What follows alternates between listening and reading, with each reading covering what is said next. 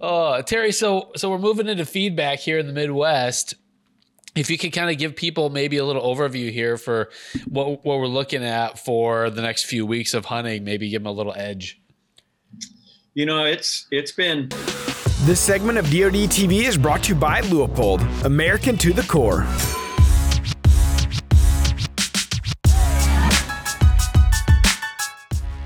What's up, everybody? Welcome back to the Drury Outdoors 100% Wild podcast, episode number 240. We are indeed powered by DeerCast. You're Tim Chelsvik. You're Matt Drury. And we have Old Man Winter. We got a real show. We do. We have guests again. We're back in guest mode. We're in guest mode, and people love it when we have Mark and Terry on because they feel like they're getting something. They're going to learn something. They're going to actually learn something. They're going to learn how to do something as opposed to how not to do something.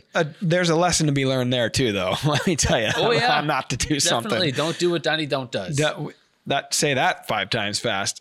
Don't do that. But what I'm saying is that we've made so many mistakes this year and every year that our listeners should be very good at hunting at this point. Public service. That's right.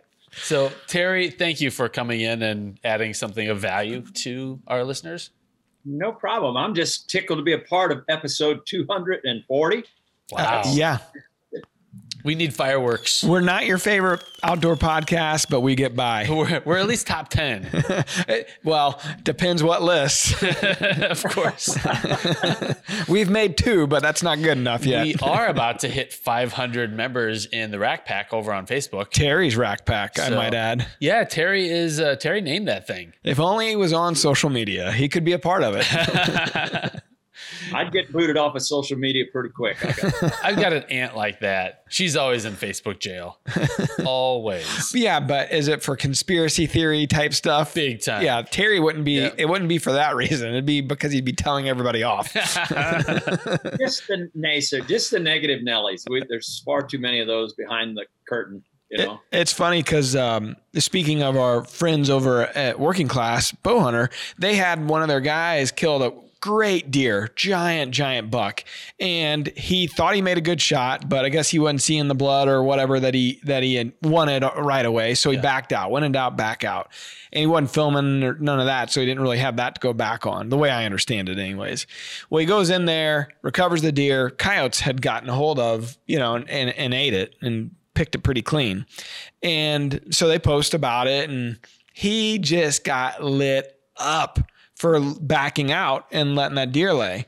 And I commented on their post this morning. I said, I thought your listeners had a better bow hunting IQ than that, because I mean, it happens. Go in and push them as quick as you can. Yeah, maybe you'll get them. We killed Scott and I, that 2 buck 2 years ago, shot him with a muzzleloader, went to recover him 45 minutes later. He had already, the hind end had already been eaten out. So it's like, I mean, it can happen at any time. Yeah. It is what it is. And they're kind of a part of the circle there of life with wildlife. So they got to eat too. But I posted a reel here recently, and it was just the camera starts on my bow and on the Victory arrow, and it kind of sweeps up, and there's like a 3.5-year-old 8-point just standing at probably 25 yards at the fence line, just standing there, just kind of a really neat looking deer. And someone wrote something like, yeah, this is just before you shoot him with a Rage and say you got a great blood trail, but then have to call in a tracker dog to get it because you never end up finding it. And I was like, okay. What are you even talking about? And the guy was like, actually, I'm sorry, man. I said, there's always got to be one crappy comment. Congratulations. You're it. And he was like, oh man, I didn't mean it like that. I'm sorry. I'll take it down if you want. And it was just weird how quickly he shifted gears, because it sounded like such a negative thing. And I think that's just the general disposition of a lot of people on social media. It's just like they say whatever dumb thing comes into their head, and they type it out and don't even think about it. Gives them a little bit of more courage than they have in real life. Anyway, circling back, I don't think Terry would do well on social media. No, the language would not be good. It would be like your interview in your Deer Season 21 when you talk about your crossbow kill. Was it in Illinois? You said, for those of you that don't, agree with crossbow hunting, I don't care. Yes. I'd said that a lot of people don't look favorably on crossbow hunting. And I said, at my age, I really didn't care, you know, and we can say that with confidence because we've hunted for a long time. We've killed a lot of deer. And when you get to a point where you want to be ethical and you want to be fair to the animal and you want to make sure that it's lethal, and I can't shoot at 50 yards, 60 yards, even 40 yards, I don't feel comfortable doing it with a vertical anymore. Yeah. You know, if it's the right situation, possibly. But I like them 30 and under now. So when we're in a spot where I know that shooting is going to be 60 yards, 70 yards, possibly 50 yards, you take the archery tackle that you feel the most confident with, and you feel that, you know, you're being fair to the animal. I want it to be as ethical and as quick and effective as we possibly can. And in that particular spot, even though we've had them within vertical bow range, it don't always happen like that. So. And I really don't care if they like it or not. I just don't. I mean, we've you know, done our hunting years and years of, and I have never kept track of how many total, but it's a god awful plenty of vertical bow kills. I will tell you that. And I think the argument that those folks make is that it's not bow hunting. It shouldn't be archery season. And it's just like, it's legal. It's been legalized. Like who cares? I mean, that's the reality of it. Well, to me, I think the psychology behind it is like, if I can somehow give Terry Drury crap for something he's done, I have somehow in my own mind put myself above someone who's been a pillar in the hunting community for a lot of years. I'm sure maybe there's a little bit of that, but more than anything, it's just the age old, I'm more of a man than you are. I get them close. And the guys that do it with traditional stick and string probably think like, oh, those compound guys are sissies. It's an arms race. It's like, okay. It'll never be good enough for everybody. You know, I never bowed down to peer pressure ever. And now's not at 40. I don't give a shit. Not going to start now? What you think. Like Dad and Forrest, they've put in a bunch of time over in Illinois and they're tagged out. And now they got a couple really nice deer that are kind of daylight walking. And they invited us to go over there, and I'm going to go over there and I'm going to take a crossbow probably. Like, yeah, you know, it. Matt, rightfully so. There is some long shooting over there. I mean, it's not 20 and under, it's not 30 and under, it's 40 and over. I mean, there's some long shooting there. So don't be bashful about it at all. I wouldn't even think twice. I'm not. You. And I know I'm going to get shit because I'm relatively young and you should be using, vertical. And I really don't care. I mean, I've never used a crossbow for bow hunting. I never have. I've never shot anything with a crossbow before. But the other day, you know, we're chasing this decent deer over in our new lease, and I was like, hey, let's start taking he's got a tag, Scott's got a tag, I got a tag, we can both take a weapon. So we both are taking a weapon. I'm taking my V3X, he's taking the crossbow. So I shot the crossbow just to see if I'm comfortable with it, and it's like, holy cow, this is easy, this is awesome. Like 60 yards, I couldn't believe how flat it shot. You know, I just sat down on the ground and kind of free-handed it, and it was like, holy cow, this is, and it's there. Yeah, it's awesome. I think probably that's why the people give you shit for using it, but it's fun. You know, what the heck? Well, I will not think any less of you. Well, that guy that everything was great. I guarantee you he's going to comment on my, if I kill anything, I guarantee you MB, I know who he is. I know his name. I know his profile. Little avatar. Yeah. I guarantee you that guy's going to give me crap and going to say that you are Tim his is Messiah. The superior man. That's right. Well, there's no doubt about that. Well, I mean, it's a given. Well, I should do a little show and tell here real quick. The new Euro that's behind us is the public land buck that I killed early November. Saddle public land. You got to add all these things together. I fashioned the high modulus carbon in the arrows myself. Okay. Built the bow myself. Oh, okay.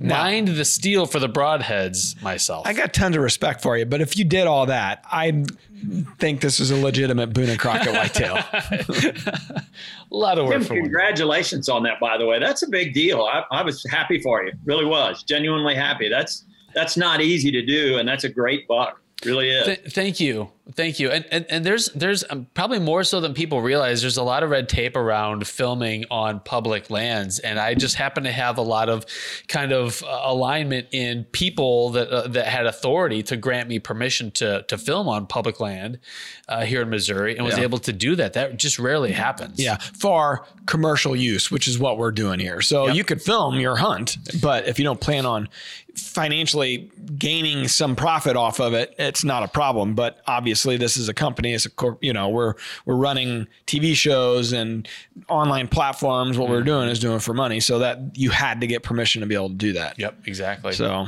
yeah, you're not the hero we asked for, but you're the hero we got. That happens so many times. We should probably welcome our new Rack Pack members. Circling back. I've really derailed us. Let's talk about crappy internet people and now. All right, so here's some new Rack Packers. We got Josh Lewis. We got Scott Leamer. We got Michael McDonald. The singer? Okay. We got Randall Flinkmeister. That's got to be the fake name. We got Raymond Hawk, Christopher Shaw, and Brittany Johnson. We got another girl. Hey. That's right. That guy's excited. Now we got two. Yeah. Always surprises me. Of course, the fake name in there was Casey Shaw. Or Michael McDonald. Yeah. They're all fake. They're all a bunch of fake accounts. One time he was, I know you probably listened to this podcast, Dad, but in case you didn't, there was one time he put a name on there. What was the broadcaster's name? And I was like, it was Alberts, wasn't it? It was Marv Albert's son, right? Yeah. It was a guy. It wasn't Marv Alberts. It was some Kenny Alberts. And I go, the announcer. And then we somehow worked our way down to, no, the announcer's name is Marv Alberts. And then I looked it up, and sure shit, he's got a son named Kenny Alberts, and he's an announcer. So we got a famous guy in the Rack Pack. It may or may not be famous. I don't know. Let's go with it. So we now got Michael McDonald as well, and Randall Flinkmeister. Wow. I mean, we're all up. Color me tickled pink. It's probably the kindest thing Terry could have said in that moment. Wow. All right. Good for you. Nice job. Terry, so we're moving into feedback here in the Midwest. If you could kind of give people maybe a little overview here for what we're looking at for the next few weeks of hunting, maybe give them a little edge. You know, it's been pretty doggone tough. I will say that the warm temperatures have made this year even more difficult than in years past, because so much is typically predictable. This year, everything has been pretty much unpredictable because of the weather. You know, it's been very cyclic. We go and we get a little 2-day cold front, and then all of a sudden it warms back up. We get 3 days of warm weather. They disperse, you know, God only knows how far. And then a little bit of cold weather brings them back to food, but it has not been cold enough or long enough to keep them on a food source. So we're seeing this movement really, really random. You know, moon rising, moon setting, it really doesn't matter. The stuff that used to be first hour, last hour, now has stretched into all day.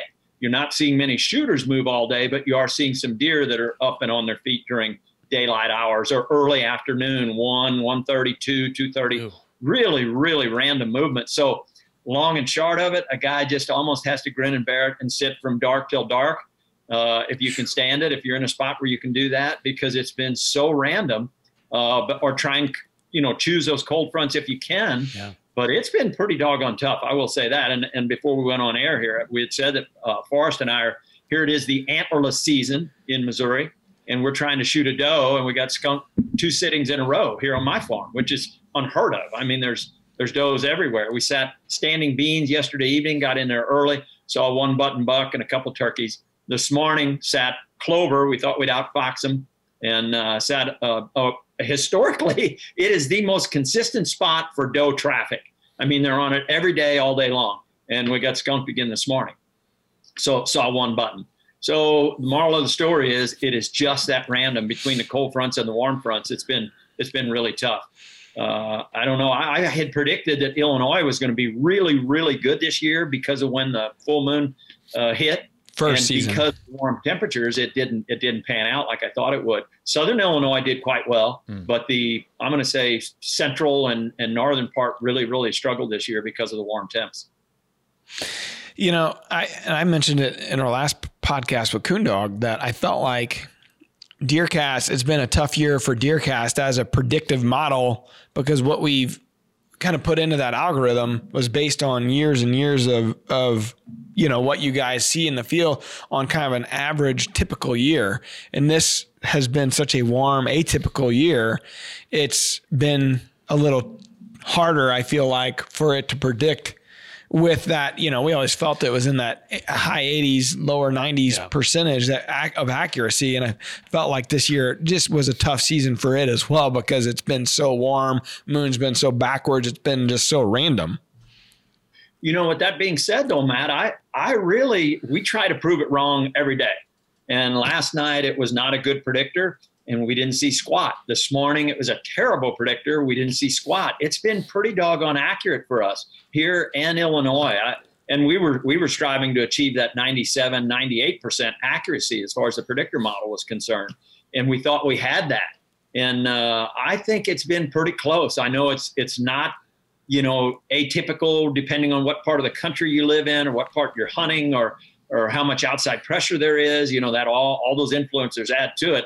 And with it being so mild this year, I think there's been a lot more people out in the timber, whether they're bird watching or hiking or walking their dogs or, you know, so on and so forth. I think there's been a lot of activity, that outside influence that has added to it as well. We've seen it, you know, from time to time in different spots where you'll be sitting there and all of a sudden somebody come strolling by or somebody on a four-wheeler.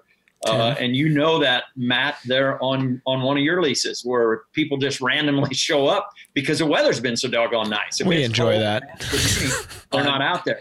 The other thing I wanted to make mention of, that you talked about the gentleman that let his, you know, hit a big deer and then backed out. I feel for that guy because I think he did the correct move. If he wasn't certain, I don't know how anybody knows where they hit a deer if they're not filming. Agreed. We have the luxury to watch it over and over and over again. And we still sometimes deliberate on whether to, you know, go now or go later, how long. You know, fortunately, DeerCast will look at it and say, you know, it says 8 to 12 or it says 4 to 6.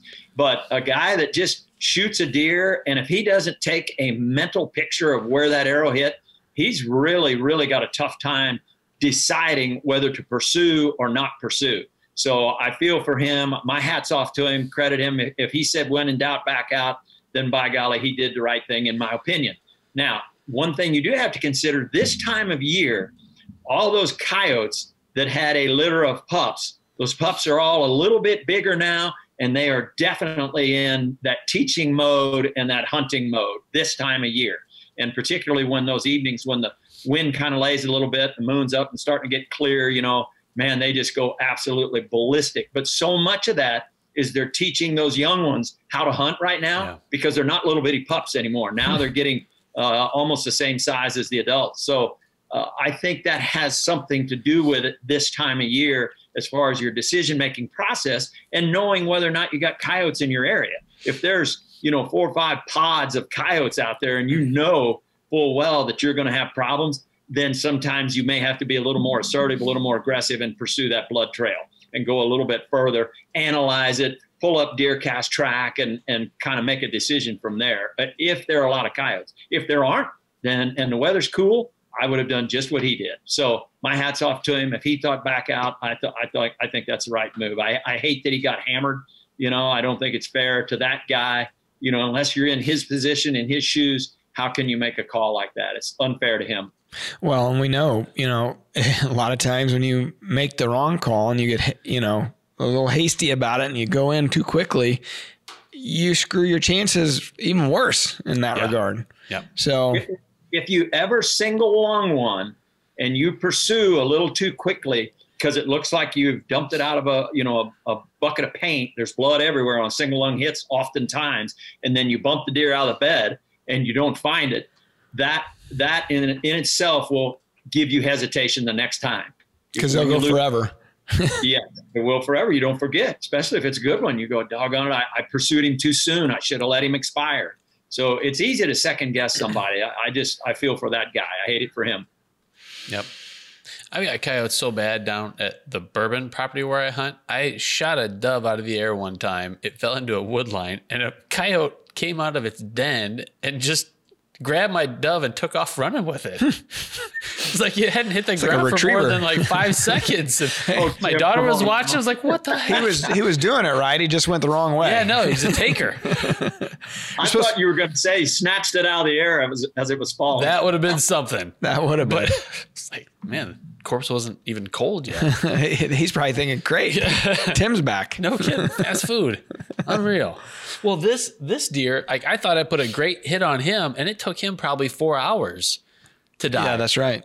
Like he was back, we could see him in the woods, looking back at. He was bedded. I don't think he could get up, but you know, I thought he would have been dead within a half hour at the most. And that, like, we had the luxury of looking at your kill, and I'm like, that's a dead deer, right? Yeah. Like perfect shot, looked great. Maybe just the angle was too high, or you know, going down and missed some quartering to me a little bit, so it hit both lungs, but it hit back, and even looking at the footage, it was like, man, that looks. It looks like a slam dunk, but like literally, I pulled up DeerCast track, and there were hits in there that said wait 3 hours for that particular hit, and it really, if nothing else, it gave me pause. It'd be like, okay, I shouldn't be too shocked by this. Exactly, yeah.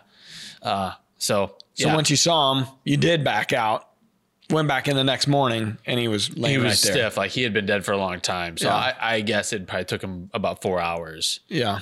But it's just crazy. Like it's nice to have a second opinion in a situation like that, because you're right, Terry. Like if you weren't filming, I'm not in my right mind when I shoot a deer. I'm just not thinking normally. Yeah. And you don't recall things, and you second guess yourself to the nth degree. It's tough. Those like nocturnal luminoc, like those things help you a lot. Those light and nocs help a lot, you know, and your average guy just in the moment, it's like, okay, generally speaking, I think I hit him about here, but boy, before that, like back when you guys, you know, were starting, even on video, you could have a hard time seeing it. You guys used to dip, and you still probably do. All your fletchings were white, and the like 12 inches of the back part of the arrow were white, just so you could kind of get a better idea of where the arrow hit. I'll tell you often, and I think you mentioned it, Tim, what you don't realize when you get ready to shoot is oftentimes they'll wrinkle in or they'll curl into you. When you think they're fully broadside, or you think they're quartering away, and they're not, and those shots are the ones that you got to have to, you got to wait just a little bit longer when they wrinkle in just a little bit, and we've seen it countless times where they're quartering to or wrinkle in, and boy, it's a big difference as far as the length of time you got to wait between broadside and quartering away versus quartering to, and we did that on DeerCast track. We tried adding some of those quartering to shots just for that reason. Yep. And then you got to take into account the angle of the camera, where the camera guy or where your camera arm is. I mean, that really, it doesn't take much to make a big difference there. Yeah. And you think, oh, that looks dead on. But where the shooter was, it was a totally different perspective. Yeah. So Mark did one the other day. He did actually, he kind of ad-libbed a little voiceover about where Wade was in reference to where he was and the deer that was behind the deer that he shot and so on and so forth. But it does make a big difference if you're 2 or 3 foot apart, or if you're in two different trees, it's vastly different, you know? But I do believe oftentimes it's easy in the heat of the moment to miss exactly what position they're in when you shoot the arrow or release the arrow. Terry, what do you think about blood trailing as we enter late season? Deer have, you know, their coats are thicker, they've got more fat on them. How does that impact blood trails at this point in the year? Well, and you know us, we're going to use the biggest broadhead that we can possibly, sink through a deer just for that reason, for that blood trail. But you're right, that coat starts to get really, really thick. It might deter a lot of that blood from coming out. The fat particularly will close up a hole pretty quick, you know, and unless you're shooting a ginormous broadhead, like we're shooting 2.3s, those rages build a big, big hole entrance and exit, and we get a pretty doggone good blood trail. It's a luxury as far as I'm concerned. It's when we go to blood trailing one, and then you go back to a firearms, center fire, and you go, we have no blood, even though the deer is dead. Yeah. We're so accustomed to following that blood trail, a good blood trail, that when you start shooting a firearms, it changes your speed a little bit on how quickly you trail. But I think this time of year, you got to be really, really careful, examine it more than normal. check for what color it is, how much air it's got in it, and all those things that you would normally do early season. You got to do them late season. You just got to be a little more efficient about it, and you just got to go a little slower. I see it all the time where guys literally are trying to run through the timber to find that deer, and oftentimes you overlook some things. Forrest and I have the luxury. He's got great eyesight, you know, and we'll one guy go on one side, one guy on the other, and we'll just take it really, really slow and track them accordingly. But if it starts to get a little suspect, Forrest usually drops back because his eyesight is so good.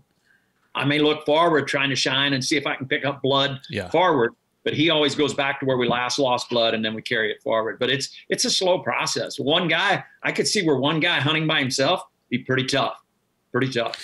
You know, and in the late season, once muzzleloaders start coming out, you know, like Traditions, they have that Bleed Bullet.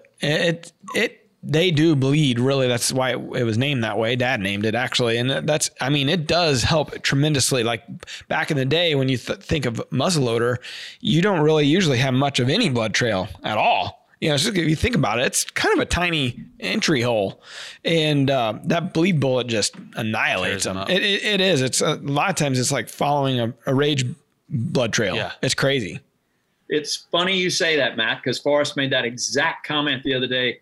Hunting with it in Illinois, he prefers the muzzleloader over maybe a center fire because of that very reason. The deer he shot over there with that Nitrofire, when he field dressed it, it had 4-inch holes through its lungs from that Bleed Bullet. It was ridiculous. I couldn't believe the hole that bullet put through there. But it's really, really a game changer as far as the blood trail is concerned. And yes, that's the reason we're shooting it. Yeah. And the Winchester has that Deer Season XP that does a pretty damn good job too. Yeah. It's, you know, if you're not dropping them in the field, I mean, it actually puts a pretty big hole. Like, and I'm sure, you know, it depends on what you're shooting, but what caliber you're shooting, but, you know, 270, 30-06, the 6.8, like it's pretty solid. I should say that if folks are interested, I think the timing of this show comes out. I think there's still potentially time to win the Traditions Pursuit XT. Oh, and the 12 days of Christmas giveaway. Yeah, I feel bad we didn't mention it last show, but we've got our 12 giveaways of Christmas promo going right now. So you hop into DeerCast every day. There's a new prize culminating on day 12, which I think is December 19th, with new Matthews bow with Victory. A dozen Victory VAP arrows. The other thing we should mention is the tracker, the 800 side-by-side that we're giving away. Is this show too late for that? I think so, yeah. That closed on the 15th. We need to make sure and hit the rack pack with it and a reminder and make sure everybody's entered in for a chance to win it. Yeah, so some really cool stuff. But to add to your comments there, I shot 2 does the other night with a 350, the straight wall cartridge and copper. And man, oh man, this stuff is crazy. It did leave a heck of a blood trail. Did it? So, yeah, we're having some fun with that. Winchester's really done a good job with all their XP ammo. Yeah, yeah. And copper impact's different. That's a different thing than the Deer Season XP, but both are pretty devastating. I still got to decide on a deer rifle. And it probably wouldn't be primarily for me. It would be for the kids. I do the 350 and I wouldn't think twice. Yeah. Because it's such an easy shooting gun and so accurate. And most of your spots are not super long distance. Yeah. So it's the perfect gun for it. You know, 250 and in, it's the perfect gun for it. Sure. For your, you know, kids and, you know, any new hunters. There's just little to no kick to it. Mm-hmm. I'm sure I'll get shit for it because there is some kick. You're lying. Yeah. But it's very little. I mean, it's fun to shoot. It's almost like a 22. Matt, Olivia shot her deer with it last year, and Tanner shot his deer with it this year. And both of them said, "What didn't kick?" You know, that was their first comment. I said, "Did you feel that?" And they went, "No." And they're smaller frame kids. A little bit, yeah. Tanner's not very big. So to your point, I think it's the perfect gun as well for them. Yeah. Perfect. I think you're going to like it because that thing, you literally can drive tacks with it is 100, 125, 150 yards. It's a tack driver. And that's probably something that there's probably something to how well you can shoot it because you know, there's no flinch, there's no anticipation. Yeah. Yeah, it's just, you're almost like it's your plinking, you know, it's fun. Yeah. It's real, it's real fun to use. I mean, my daughter's a little sketchy around guns. She just doesn't like how loud they are and the kick. And so, and that gun's not loud. Like when you shoot, it is not a loud, you know, like 6.8, it's like a cannon goes off, but that 350. You know, the other day, Sean said that Tanner was going to be a little bit apprehensive, much like what you're saying, Tim. So in lieu of having him shoot the 350, I had him shoot the 22 Wildcat out here numerous times, and he grouped really, really well. And the first time he shot the 350 was at the deer he killed. And I mean, he drilled it, absolutely drilled it with no hesitation. Well, decision made. 350 Legend. I think you're going to like it. 350. 50. Yep. All right. That's how we talk. $200 is $200. On the ghetto. All right. We want to help our... What's that, Terry? 350 cubic inches. There you go. Wow. 350. Hey, you didn't read the Ryan Sanders comment here. Oh, no, Tim. I didn't. Sorry, Ryan. Leaving Ryan out. Ryan gave us some feedback on the Safe Buck show a couple episodes ago. He says, you demand, Tim. Oh. You got my vote for being the poster child for all blue-collar hunters across America. You know who picks these comments out, right, Terry? Tim. I want to know who called him blue collar. I got no collar. T-shirt guys. Yeah. Where does that put me? Somewhere in the middle. Socioeconomics of life. Low. Same here. I got one. I'd like to have you come out and work with our construction guys for a day or two, Tim. Tim could do it. Look at him. He's a man of a man. My dad was a carpenter, and so I would go help him on side jobs, and I got an education at a very young age. Mostly in language. Yes, a lot of slang. Yeah. Yeah, it is Arabic. It's a lot that you can't use in your office settings. Yeah, a lot of times my dad would say, you can't say this when you go home. Don't repeat that.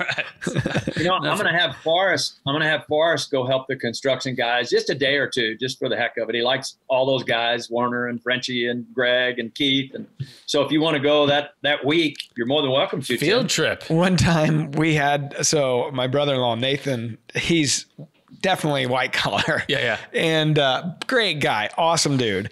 And he works in finance. And this would have been during maybe college or just in between jobs or something. It was, you know, a long time ago. And he went and worked for Dad's construction company for a little bit. And he ended up dropping the tongue of a loaded fuel tank on his foot. Oh no. Yeah. He loosened the actual jack stand and the whole thing fell on his foot. Oh. Lucky he didn't break it. And he still has a foot. Into the ground, yeah. So I'm not saying that he's not blue-collar worthy, but you got to watch yourself. Yeah, no kidding. I'd be in the same boat at this point. Heck. I worked 6 or so years for Dad's construction company, and that's where I formed my opinion that I wanted to do something else. Yeah, my dad made it very clear. He's like, I don't want you doing this work for the rest of your life. Not that I don't think it's worthy work. It's that I'm not good at it. Exactly, yeah. Because like you put it in a couple days, you're like, I got to keep coming back and doing this? Same reason Mark left. We were working on a project one day, and he was working as a general laborer. He was down in a trench. We were laying sanitary sewer. We were putting granular in the bottom. All of it had to be graded. You know, we were using a laser beam, blah, blah, blah. Hot, middle of summer, 110 degrees. And someone came up to the job site and said, you know, asked Mark to call Cecil Carter. At that time, Cecil was with Advanced Marketing Specialist, and there was a position opened up for a sales rep on the road selling mossy oak camo. And we're talking back in the 80s here. And he got in that big, beautiful Maverick that he was driving. And I mean, it was a trail of dust down the road. I never saw him since that time. That was the last job that he ever worked. Never seen a guy move so fast. He jumped out of that trench and away he went. Cloud of dust. Yeah. Some of us just aren't made for far. Yeah, you got to know your lane. Yeah, I just sucked at it basically. If there was a way to screw something up, I could do it. It was tough. My dad would come home and he would just be so darn tired. Like you just don't have any energy to do anything because it just beats you up all day long. They're real men. Yes. So let's be real about it. We go into an air-conditioned office and let me tell you, at a keyboard, it spoils you. Big time. Big time. I'll be honest. I think a couple days in the field on a construction site, whether we're pouring concrete or laying pipe or whatever we're doing, setting farms, tying steel. I think that is good for everybody to get just a little bitty taste of that. I agree. You know, you appreciate what you're doing, and you go, you know what, my job's not too bad after all, because it really does try you, and it is tiring, Tim. And to answer your question, when it's hot like that, 105, 110, I feel for those guys. Started about 5:30, ended about 3:30, 4:30. Yeah. You see why they were essential and we were not. Right. Yeah. They're actually doing something useful. That's right. We're farting around. Yeah. I once told a friend of mine back home, he went the trade route out of high school and I went to college, and, you know, years later we got together. He's like, you know, you guys, you know, you make a good living, you're going to bust your ass and all this. I said, yeah, but I can't do half of the stuff that you know how to do. Like, I got to hire a guy to do half these things. Yeah. Like, I'd take a little bit of what you got. Let me tell you. So anyways, all right, we diverged into a whole new lane here. It's okay. Let's get to that question of the day. So the question of the day is probably brought to you by Victory Archery, the carbon arrow experts. What arrows are you shooting? I shoot the VAP Elite 350s. Okay. And Terry, you shoot something different out of your vertical. It's a 400. Yeah. Yeah. But I'm shooting the VAP Elites. Yeah. It's a small diameter. And it's what Mark shoots. It's, you know, it's what they recommended that I shoot. I don't draw. I have a short draw length. It's like 27 and a half. And this year with the way my arm's been kind of acting up, flared up, I was shooting much less poundage than I ever have too. I'm at 58. Usually I'm at like 62. Sure. And I was at 58 this year. And I definitely noticed a difference in just speed. So they just felt like the smaller diameter helps with overall penetration. Yep. So I know very little about that. I just go with their opinions. Just happy to be here. And that's right. Shoot a deer. So nobody light me up on that. Don't take my advice. Matt Drury lying about arrows again. All right. So the question here. Oh, go ahead. You know what? Forrest was talking this morning. While we were sitting in the blind, not seeing anything, we were talking this morning about a push. Evidently someone is really pushing for heavier arrows. Ranch Fairy. Yep. Yes, that's it. Yeah. And blowing through the shoulder. Well, you know, that's all fine and good, I guess, if you want to try that. But just behind the shoulder, there's a pocket that you can go into and double lung them. I don't know. You know, I'm sure they're saying, well, if you know, you don't intend to shoot them through the shoulder, but if you do, I want to be able to blow through it and yada, yada, yada. So I don't know. And I think that was always the argument to be made for shooting like a G5 or Contact Muzzy or those, you know, those fixed blade broadheads. Yeah. But I think hundreds of deer, I mean, probably thousands of deer. When you think of the team, the Drury Outdoors team over the last 15 years using a Rage expandable, whether it's a 2-inch, whether it's, you know, whatever the head version is. Sure. And have had a lot of success with it. And yes, we've hit some shoulders over the years, but more times than not, I think you put it in the back of your mind, like, I need to back off the shoulder when I shoot. You at least try to. It's always in my head, yeah. Yeah, but I don't know. The Ranch Fairy, those videos are interesting. He's pretty major YouTube influencer. Oh, yeah. They're interesting. I mean, I like his delivery. He seems like a nice guy. He's just got a much different theory, obviously, than what we hold. Yeah, it seems to be born out of shooting hogs. Like, that's kind of... He's down in Texas, I think. Yeah, so you know, obviously you want as much kinetic energy hitting that animal, and because the hide and just the bone structure is so much more sturdy than a whitetail's. Yeah. But, you know, to each their own. It's like there's room for everybody, as long as you don't start crapping on other people for the choices that they course made. That's where it goes to. Yeah, unfortunately. It's got an army of people that, you know, that kind of believe in that theory and go that route. And I don't understand it, because those arrows, if you look at, they are huge. It reminds me of what you guys used to shoot back in like the 80s and stuff. Yeah, the big old heavy aluminum. Yeah. You know, the age old question, and they've been talking about it for decades, as to whether or not, you know, you go with a heavier arrow or that little bitty lighter arrow, and it boils down to kinetic energy, Tim, just exactly what you're saying, velocity, you know, and mass times velocity squared and all that other jazz. but it's been argued about for many, many, many years, you know? So I guess it depends on the game that you're shooting. Sure. Yeah. Tim, that was very, yeah, sure. I'll sign on with Terry says. Yeah. I'm going with what he's killed more than we have combined. So let's go with what he says. All right. What's the question of the day today? It's from Cameron and it's on the old soundboard. Hi, my name is Cameron. I am from the Quad Cities in Illinois. What's up, Rock Island? The question is, who is official DeerCast? When they reply on DeerCast, I'm wondering who is behind that username. Our mom. Love the content and the job you guys do. Keep up the good work. We'll never tell. Thanks, Cameron. Seems like a very serious guy. That's a good That's a good question. Who is behind it? Because they were on our podcast, the last episode of the podcast, no, 2 episodes ago in DeerCast, and they said how proud they were of us. I was like, well, that isn't Mark. Who is this? Sometimes it's Mark. Most of the time it's Michael Heffernan and Brett Davis. Is Brittany in there as well? Not so much anymore. Not in DeerCast. So yeah, every once in a great while it's me, but usually Michael Heffernan. So we did tell the kind of the thought process behind it, because you're the one that came up with the idea, or were you, or was it Brittany? It was one of the social team. If it was a good idea, it was probably mine. Let's go with you. Yep. But you know, like I'm all over DeerCast, and I don't want to wear people out from my comments, and it's just nice. I think it's nice when you feel like, hey, the DeerCast team is looking at. Like there's some engagement there. So we figured we need to have just a DeerCast profile to make comments back and forth to people. Yeah. So, cause Terry has his own profile. So you comment in there. Actually, that's your only social media is in DeerCast. Once in a while. Yeah. Once in a while, because in all honesty, the service up here sucks so bad. I have trouble getting on DeerCast, to be quite honest.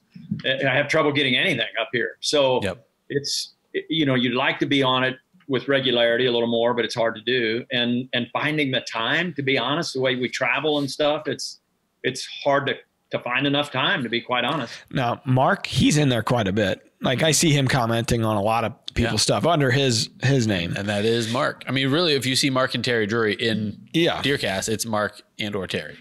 There you go. So. Cameron, thank you. Reach out to me. Give me your address, and we'll shoot you a DeerCast hat for asking a question that made it onto the show. Boom. Nice job. That was a good question. I like that. That was, you know, people were inquisitive. I think that was a great question. You know, those DeerCast official answers are always well thought out, well spoken, well done, in my opinion. Yeah. I have a sound bite for this. The more you know, Terry. We're changing lives here. And we're going to keep doing it with the wildlife word. It's brought to you by the Stanley Sportsman series of insulated mugs. The perfect gift for the outdoorsman in your life. Ooh-wee. As I take a sip on mine. Braggart. Okay. Dad, the guys are working on like our deer camp footage from when I came up to hunt opening weekend. And man, Mike's editing a funny scene with Yapper and a breakfast there. And he made sure and left in the part where I'm pretend scooping gravy into that big Stanley for the deer stand. Good and then Yapper tells Scott to get out he goes, do you mind? Cause Scott was in his face. Scott! Poor Scott. He's just trying to do his job. It's pretty Yapper's good. The growliest man on earth. Yeah. Yapper got 2 mentions in a row on the podcast because I brought him up on the Coondog podcast. He's going to owe us. Coondog said that you owe him a buck tag because he killed 2 does on your Illinois farm. He's not forgot about it. What year was that? Well, you've been on the Missouri farm for 17, so... So he remembers a time when he killed 2 does on my Illinois farm. And you owe him a buck because it was earn a buck. I remember you had to kill 2 does back then to kill a buck. Oh, my God. He didn't get that buck. Well, Joe owned it after. Joe Schultz bought it for me. And he killed plenty of deer off of Joe. I think Coondog killed a few off of it there. So I'm going to say I've already fulfilled my vows, Christian. Yeah. You know, the other thing is I told him that Yapper's been hunting and killing does at your place a long time, and he's owed quite a few buck tax. He hasn't caught a buck in a while. So. I'll have to litigate this. Okay. In the winter, how much of a deer's daily energy comes from their fat reserves? And so as opposed to eating, just living off their fat reserves, about how much of their daily energy do they get? Is it A, 40%, B, 5%, C, 3%, or D, 90%? 40, 5, 3, or 90? Terry? Well, that's a tough one because not everyone has ample food source or food supply. So it really depends on how far they have to travel for food. And that's why it's such a fine line between filling feeders and keeping feeders full and them not having to walk very far and having too many feeders or not enough feeders. So that's really, really a tough question. I would love to know, you know, what setting that was designated in. If it was an area where it's just strictly environment with no outside food plots and so on and so forth. This was the Northeast with very little supplemental feeding. So, okay. You know, big pine forests and not much ag. And you said it was, what were the four? 40%, 5%, 3%, and 90%. And I'll remind you that the answer here is consequenceless. You don't lose anything, nor do you win anything. Was the question daily? Yes. I'm going to say 3% daily. Okay. Man, I was going to say 60%, but you didn't give that choice. I mean, you could say anything you want, I guess, as far as that goes. They're using 3% of their body fat each day, though it wouldn't take them long to go through it all. How much of their energy are they getting from body fat? How much of their energy are they getting from their body fat? I'm going with 45. 40. Yeah, I'm going to agree with that. 40? Yeah. I'm going to go with that as well. Your guts have served you well. It's big enough. Yeah, 40% of their daily energy can come from fat reserves. Damn, I knew it. Which makes sense also, you know, you think about how little they move and they're just because they're conserve. Exactly. Because even just getting up to eat is going to cost them energy. That's the whole theory in food to bed in the late season and why they're supposed to be hitting that feed pattern. But if the temperatures are so warm, I would imagine that goes out the door a little bit and they're moving a lot more. Sure.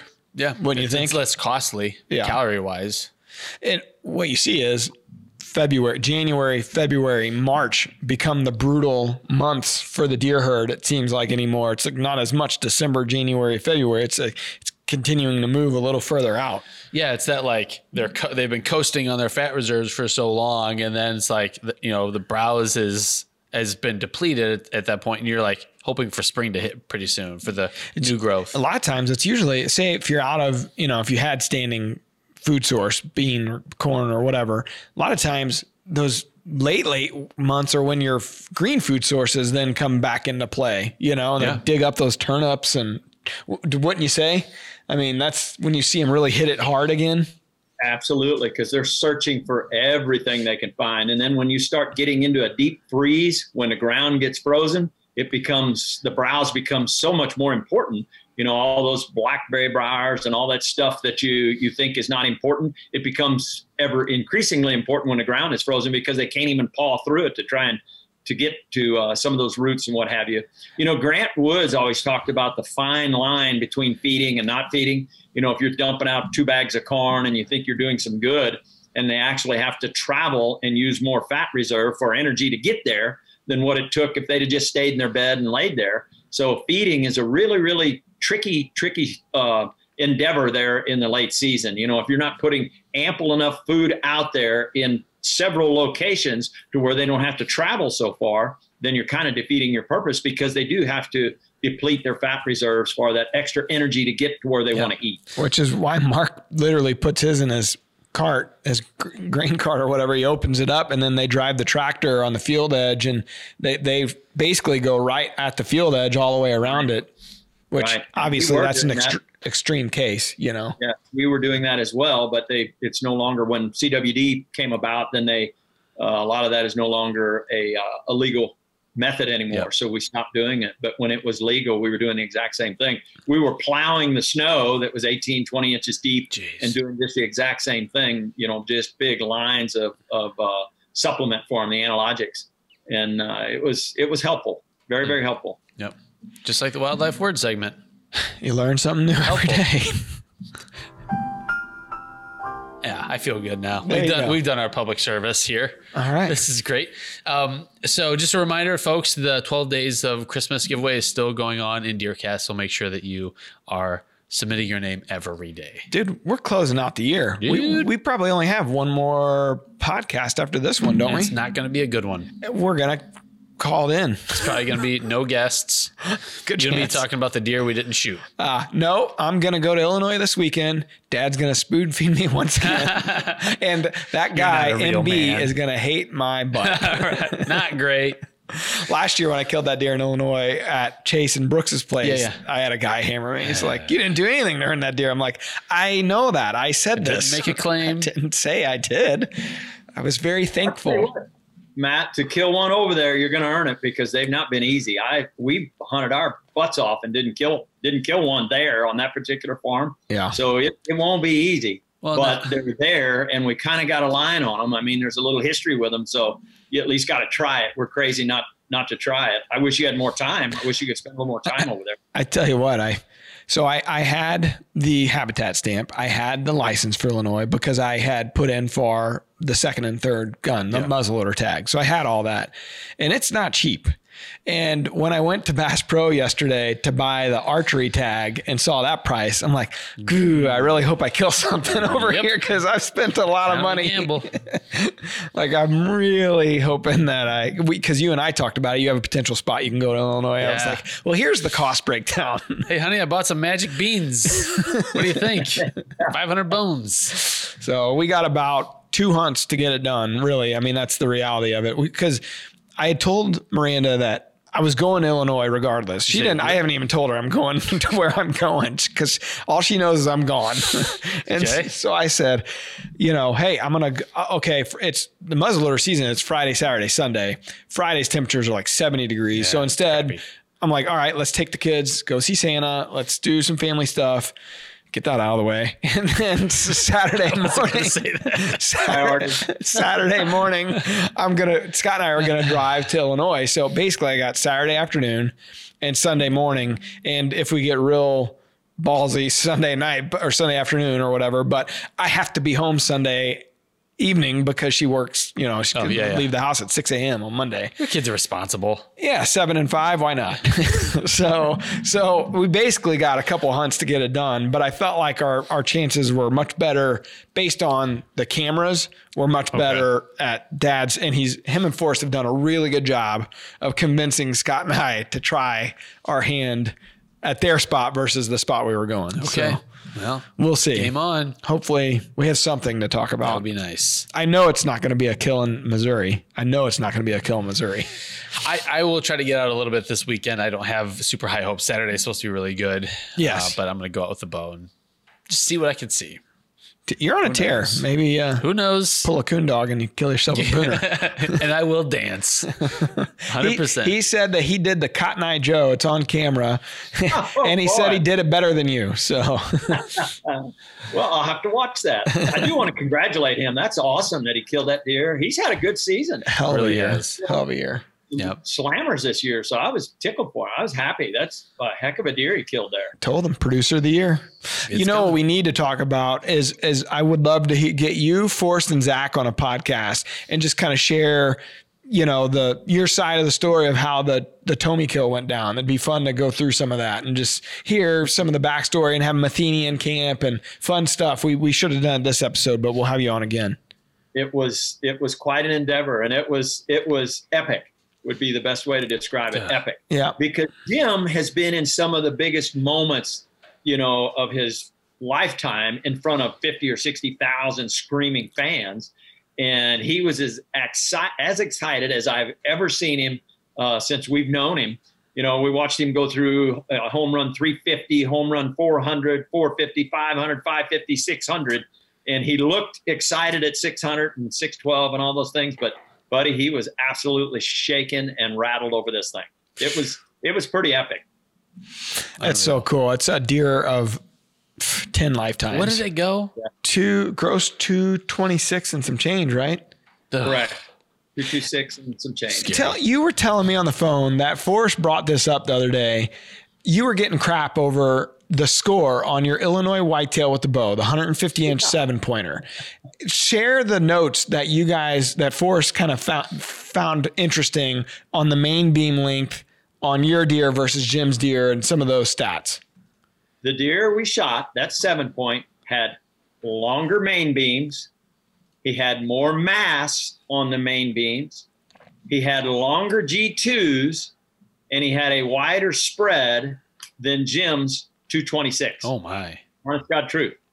And they all go, well, you didn't measure him right. You didn't do this. You didn't do it. Well, after you've killed, X number of deer, why would we have no reason to not measure it as accurately as possible? And we do. Forrest measured it a couple times. And we did make a mistake. I think it started out, it was one, what was it, Forrest? Do you remember?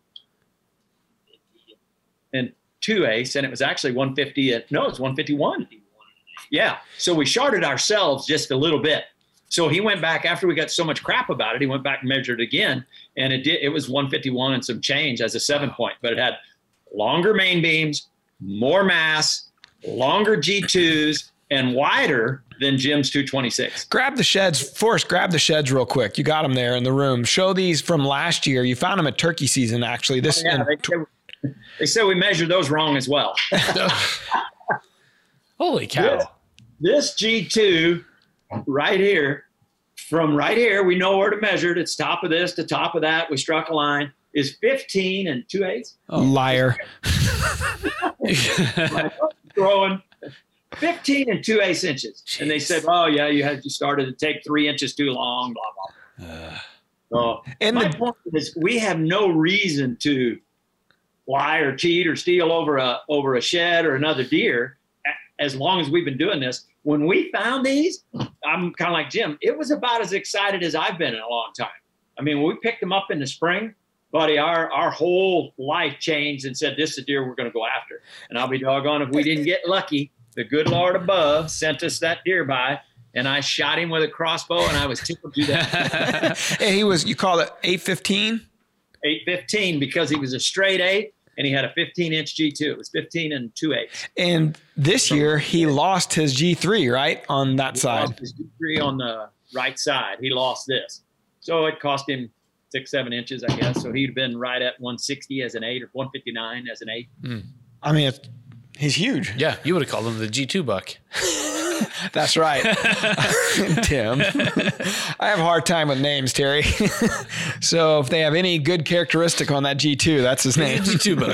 G2 number 1. Short G2 10. Split G2. In perspective, though, Jim's deer had long G1s, long 2s, long 3s, and long 4s. I mean, it stacked in there like a picket fence. It had everything. As far as the tine length is concerned, it had it. Just a giant. How many inches of non-tip? 29 or 30 inches of typical stuff. Wow. Just stuff. Off his bases and yeah, it was just impressive. It was as impressive a whitetail as you ever see. Well, I'm sure you guys measured that wrong too. Well, they accused us of shortchanging him, that we measured it incorrectly because we didn't do enough inches. You guys are idiots. Just don't do anything. Maybe we shouldn't do anything. I know you got crap over, a guy was giving us crap over your 184. I posted about it, your 184, and a guy was like, you guys long arm everything. The score's wrong. I'm like, dude, they measured it 3 times. We got no reason to lie. Like, why would we? We don't care. I don't care what you think. This is what happened. Yeah. That's terrible. So. Yeah, that deer had 45 inches of mass. He had 22 and some inches on each side. I mean, he was just massive all the way out. And long main beams, 27-inch main beams, just had it. He had it all. Giants. Mm. Something to dream about, Tim. Yeah, I'm in no danger of it being in a situation like that. You never know. No. You never know, Tim. Might be this weekend. You've had so little success in Bourbon that maybe a deer grew that big. It's possible. I have hunted that farm so little. Who knows what's down there? That's if always, the homeless people haven't run them out. That's always been my theory at Ellsbury. Mark told me once that it's management by default because I'm so crappy at hunting. So that's what I'm doing. Tim. Yes, sir. Hey, Tim, how many acres is that piece that you're hunting down there? In Bourbon, it's 300. Oh, that's a nice size farm. It's so darn open. The only woods that are there are along the creek lines, and there's some windbreaks and stuff. So it's really hard to kind of get around without bumping deer. I can see that. If you don't go in the dark. The piece that he killed on, though, with a second buck this year was on 9 acres. Yeah. Suburban ground. Oh, nice. Yeah. So. That's even better. So. Wow. Tiny, tiny little spot. Good for you, though. That's what she said. Proud.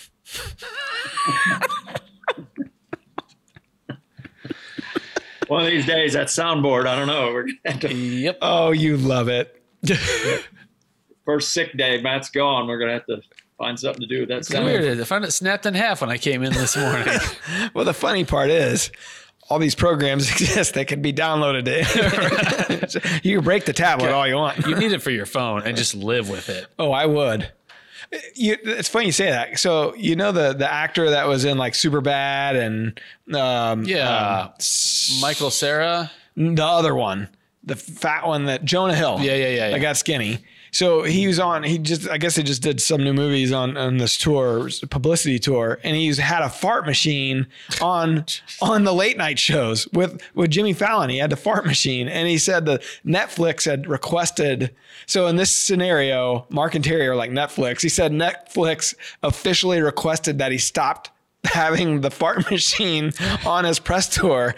And he did a big thing where he's like, I'm never going anywhere without this. He did it on the Jimmy Fallon show. And I thought there was a lot of parallels between Mark and Terry. He instantly became your hero. And big business Netflix. The man. Trying to shut us down. We have principles.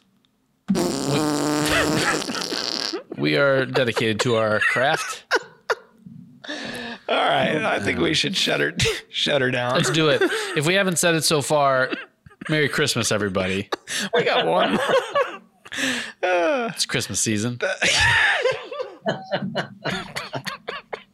Sorry, everybody. I got diarrhea. I know. It's that time of year. So sincere. All right. Yep. Well, thanks, Dad. Sorry, Terry. You are so sincere over this holiday season. Thanks for the well wishes. We're just trying to be top 5 someday. We'll get there. We're going to get there. All right. Until next time. Peace out. See ya. Take care. Everybody be safe. Wear those harnesses. Temperatures are going to be dropping. Perfect conditions for the skinny deer. Got to focus on those afternoon hunts. Northwest Tree Stand, 5 p.m. It's the easiest decision you'll make this season. Get ahead of your game with DeerCast. Terry, don't you enjoy coming on? I do, actually. You're the only one.